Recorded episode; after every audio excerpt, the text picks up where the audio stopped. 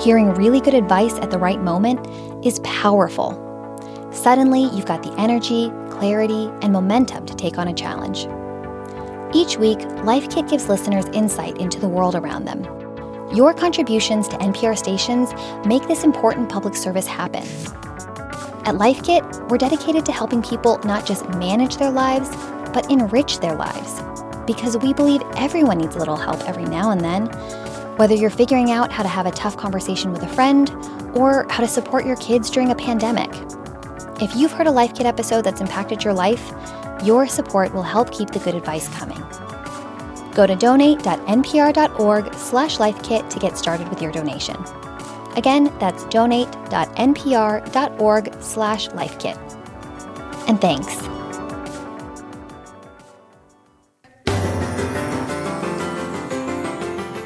My kids and I love watching the children's T V show, Daniel Tiger's Neighborhood. He's all about being kind and connecting with neighbors. Each episode is like a mini celebration of the awesomeness that is created from being tight with your neighbors. Sometimes I wish I lived in the land of make-believe. Things just seem less complicated there. A friendly face on every street just waiting to greet you. And I say this because I don't know my neighbors. At all. Don't judge me, but I've lived in my current house for almost seven years, and I couldn't tell you the first names of the people who live near me, or honestly, what types of cars they drive. I just haven't paid close enough attention, and the pandemic only deepened my no need to get to know them anyway mindset. But as a kid, I knew almost all of my neighbors. We exchanged Christmas gifts, invited each other to parties, which were the best because you could just walk over. One time after school, when I was locked out of the house, I went to a neighbor who not only let me use her phone, but she even drove me to my mom's work so I could get a key. It felt really good to know that if I ever needed anything, our neighbors were there. There was a sense of safety and comfort that came with knowing my neighbors as a kid, and feeling safe and secure is more important than ever. For N P R, this is Life Kit, and I'm Diana Opong. And on this episode, you probably guessed it by now, tips on how to be a better, more caring neighbor. Yes, we've got lots of tips on how parents can guide their kids, but these reminders are important for all of us because building a safe and secure community while being kind to each other is essential.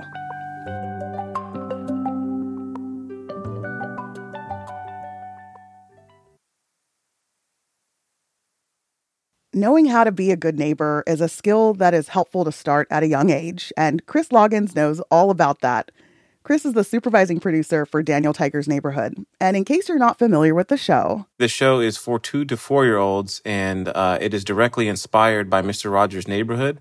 So if folks are familiar with Mister Rogers' Neighborhood, part of that program took place in the neighborhood of make-believe. And what we have done is update the show and animate the neighborhood of make-believe. In each episode, there is a little song that is repeated throughout. We call it the strategy song. And these are all strategies to help children develop social and emotional skills. So I called Chris up because I knew if anyone could, he would probably be able to help me learn a thing or two about being a good neighbor.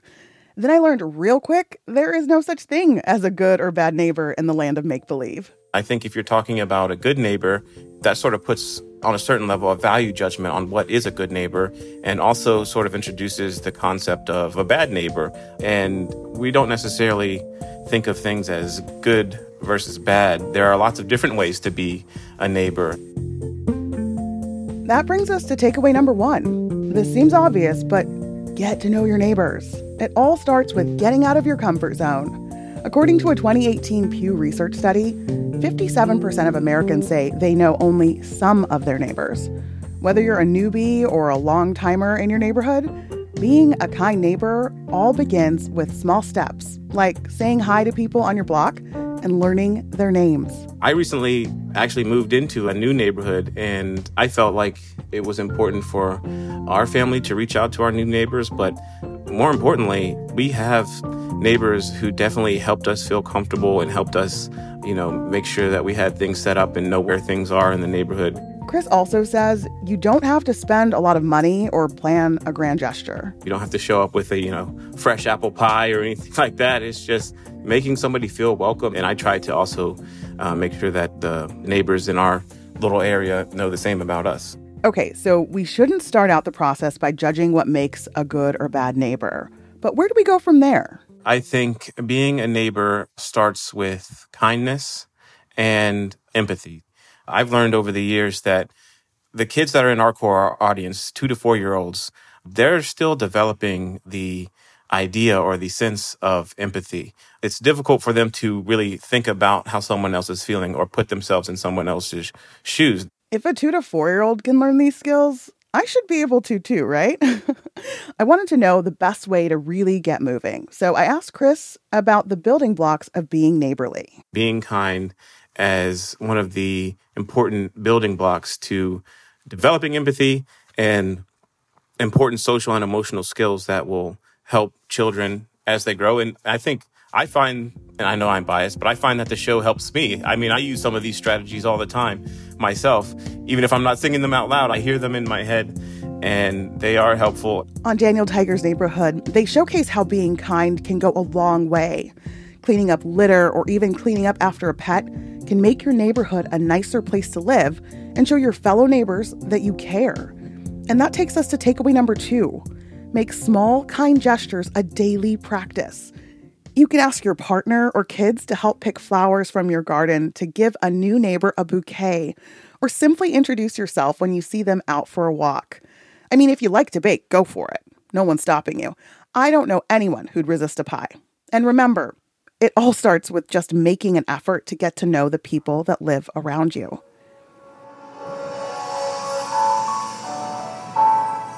You can choose to be kind is another one of the strategies. I'm sorry for my singing. I know it's terrible, but uh, that's an episode of Daniel Tiger where he actually gets to be king for a day. King Friday makes Daniel king for the day in a playful way. And first, Daniel thinks, you know, being the king is all about being in charge and telling people what to do. And but he quickly learns that the most important part of being king is being kind and taking care of the neighborhood. So I think that is something else that uh, you could keep in mind. Is I think in everything that we do, we can make choices. And one thing that we can all do is choose to be kind. There's this one episode of Daniel Tiger's Neighborhood called Neighbor Day, where Daniel learns that it's the little things we do that can mean so much to someone else. In the episode, Daniel Tiger's acts of goodwill have a ripple effect that leave everyone feeling good. Thankfully, this doesn't just happen in the land of make-believe. Once upon a time in twenty thirteen, the before times, a chain of generosity led over two hundred people to pay a little kindness forward. There was this one instance in Winnipeg, in Canada, at a local Tim Hortons. One driver decided to pay for the meal or the coffee of the driver behind him at the drive-thru. And then the, that driver was so grateful, he decided to pay for the driver behind him. That was Marta Zaraska. She's a science journalist and author of Growing Young, How Friendship, Optimism, and Kindness Can Help You Live to one hundred. I reached out to Marta to help me better understand how taking care of our neighbors positively impacts our well-being. For a very long time, I've been interested in how to live healthy and long, but I've been approaching it before in the classic way. So, you know, diet, exercise. And then at work, I started coming across more and more studies showing that actually our mental health, our mental habits, as well our social behaviors mattered at least as much for our longevity and health as diet and exercise. But you say instead of popping multivitamin pills, we're supposed to just connect with our neighbors, skip the fitness tracker, and engage with your community through gardening and connection. And I loved that. Another piece that I love too, stop obsessing, be social and mindful, because that matters more for your longevity.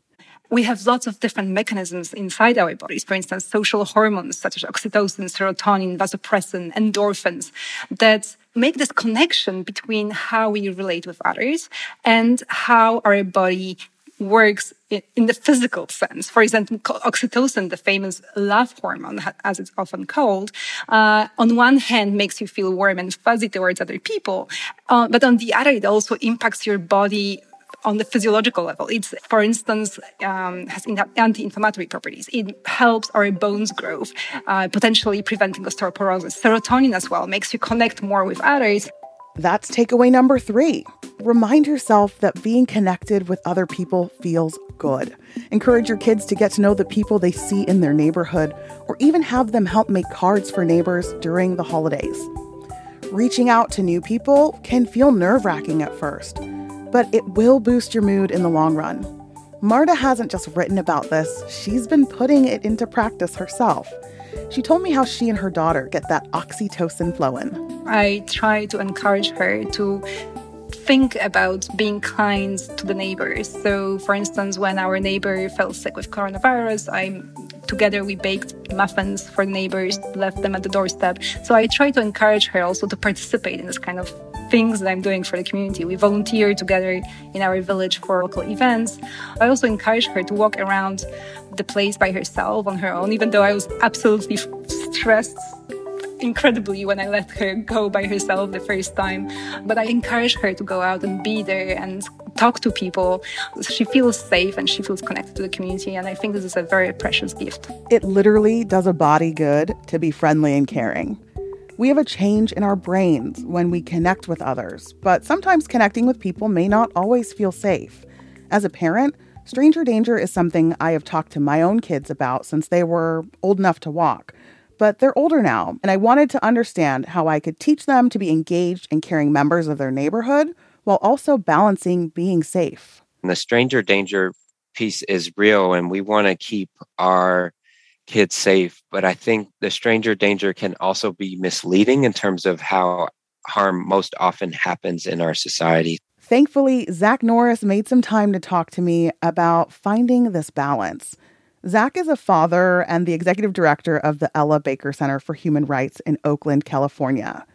In his work, Zach helps to promote investment in community, well-being, and safety.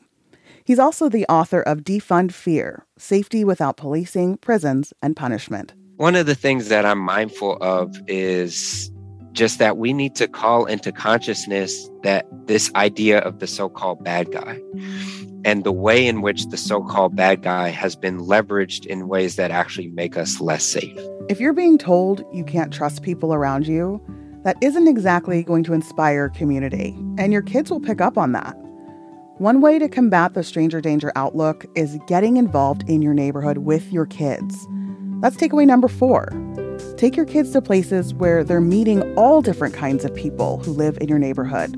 Zach does this with his own daughters. I get to take them to events where they see amazing leaders who are incredible and empathetic, and also who are formerly incarcerated, who have committed some acts that led them, that they've caused harm, that they have made amends. And I think those are some of the experiences that we expose them to that I think help them to understand safety in a, a more dynamic way. But then there are times when something unfortunate does happen and it makes you feel unsafe.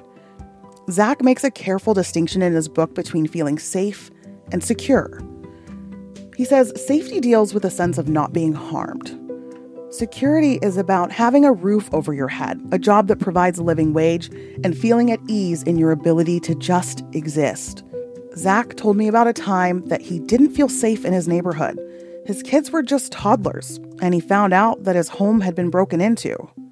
So I remember picking up glass, like huge shards of glass, like as big as my hands, off my daughter's bed.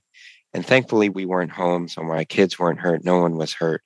But that was a feeling of like, wow, what could have happened if we had been home? And being an advocate for sort of restorative justice, being an advocate for redemption, being an advocate for the idea that, as one of my mentors, Bryan Stevenson, has said, each of us is more than the worst thing we've ever done. I had to really call upon my better angels as I was thinking through what I was thinking about the person that broke into our house. Feeling safe plays an important role in our drive to want to connect with our communities. Just like Chris Loggins said, people aren't just good or bad. There are nuances to all of this. Zach knew he had to be careful when talking about this with his kids. We just have conversations with them. We talk about, you know, here's what this person who broke into our home may have been experiencing themselves. Zach and I also talked about what it takes for adults to really feel connected to their communities. Increased crime rates and the barrage of bad news that can be found on a daily basis can make the world feel unsafe. If we can understand that there's a distinction between crime and harm, and that in order to get safe, we actually have to address both of those dynamics. We have to not only see the crime that happens in the streets, but also the crime in the suites of power, not just the crime on the corner block, but also the crime in the corner offices. And if we do that, I think that we'll have a better chance of really addressing all of the harms that really prevent us from having as safe communities as we would like. Addressing harm, when it's been done in any form, big or small, it starts with empathy. So let's say someone feels like they want to call the police in their neighborhood. What should they ask themselves before making that call? Um, I think they should ask themselves if they are seeing someone being actively harmed. A Black man was doing some level of calisthenics right off the sidewalk, and someone called the police on him. And then he ended up getting harmed by the police unnecessarily because he's, you know, just trying to do some exercise in the morning. And it's just like, that person, I don't feel like should have called the police. So if you're calling the police because you don't believe someone belongs in your neighborhood, ask yourself, why? Why do you think this person doesn't belong in your neighborhood? Are they doing something that is harming someone? So those are some of the, I, I know that's a layered answer, but it's a complex question. And that brings us to takeaway number five. Check your implicit bias. Getting to know your neighbors and connecting with your community is a valuable way to feel safer in the place you live. Actions speak louder than words to your kids. Your attitudes towards marginalized and vulnerable communities sets an example. So that's one of the things that I think people can do systemically. On an individual basis, like, people should be getting to know their neighbors and should be understanding what's up with their neighbors, what kind of vulnerabilities might they have. I think that COVID nineteen has really showed, climate change has really showed that if we don't understand how we can support our neighbors, the consequences can be life and death. Part of this is understanding who even is a neighbor. And Zach has a more inclusive view about this. Your neighbors aren't just people who live in the neighborhood. Your neighbors are people who come to park near your house because maybe they don't have an adequate park in their neighborhood, and you have a nice tree on your block. Your neighbors are folks who come and run through your neighborhood, right? I think when we understand our neighbors as not just folks who live in our neighborhood, but also pass through, we will come to better understand other communities as well. And that's what makes us truly safe, because I can't be safe on my block if you're not safe three blocks away. Being a caring, more present neighbor is a helpful way to feel more safe and secure in the place that you live. The more you show your kids to appreciate their community, the more they will value being part of a whole. Just a reminder, if you love and appreciate Life Kit, go to donate.npr.org slash lifekit to get started with your donation. Again, that's donate.npr.org slash lifekit. Let's take a quick look back at the steps you can take to increase your neighborly quotient. Takeaway number one, get out of your comfort zone and get to know your neighbors. Takeaway number two, make small, kind gestures a daily practice and involve your kids. Have your partners and kids help write a note of welcome to a new neighbor. Takeaway number three, kindness is contagious and is good for our well-being. Be sure to check in with yourself and your family about how you feel when you help your community. Takeaway number four, meet different people who live in your neighborhood. And takeaway number five, check your bias. You may or may not be aware of the stereotypes you hold, but your attitudes towards people who are different from you impact your view of the world. Stop and think whether or not someone is being actively harmed before you make a call that could have irreparable consequences, and before you blame someone else. Ask yourself, why do I think this person doesn't belong in my neighborhood? Special thanks to Christina Gorski. For more Life Kit, check out our other episodes. We have one on creating a sleep routine with your kids, and one hosted by me, all about the benefits of reading aloud. You can find these at N P R dot org slash life kit. And if you love Life Kit and want more, subscribe to our newsletter at N P R dot org slash life kit newsletter. If you've got a good tip, leave us a voicemail at two zero two, two one six, nine eight two three or email us a voice memo at lifekit at N P R dot org. This episode was produced by the ever-patient and talented Janet Ujung Lee. Megan Kane is our managing producer.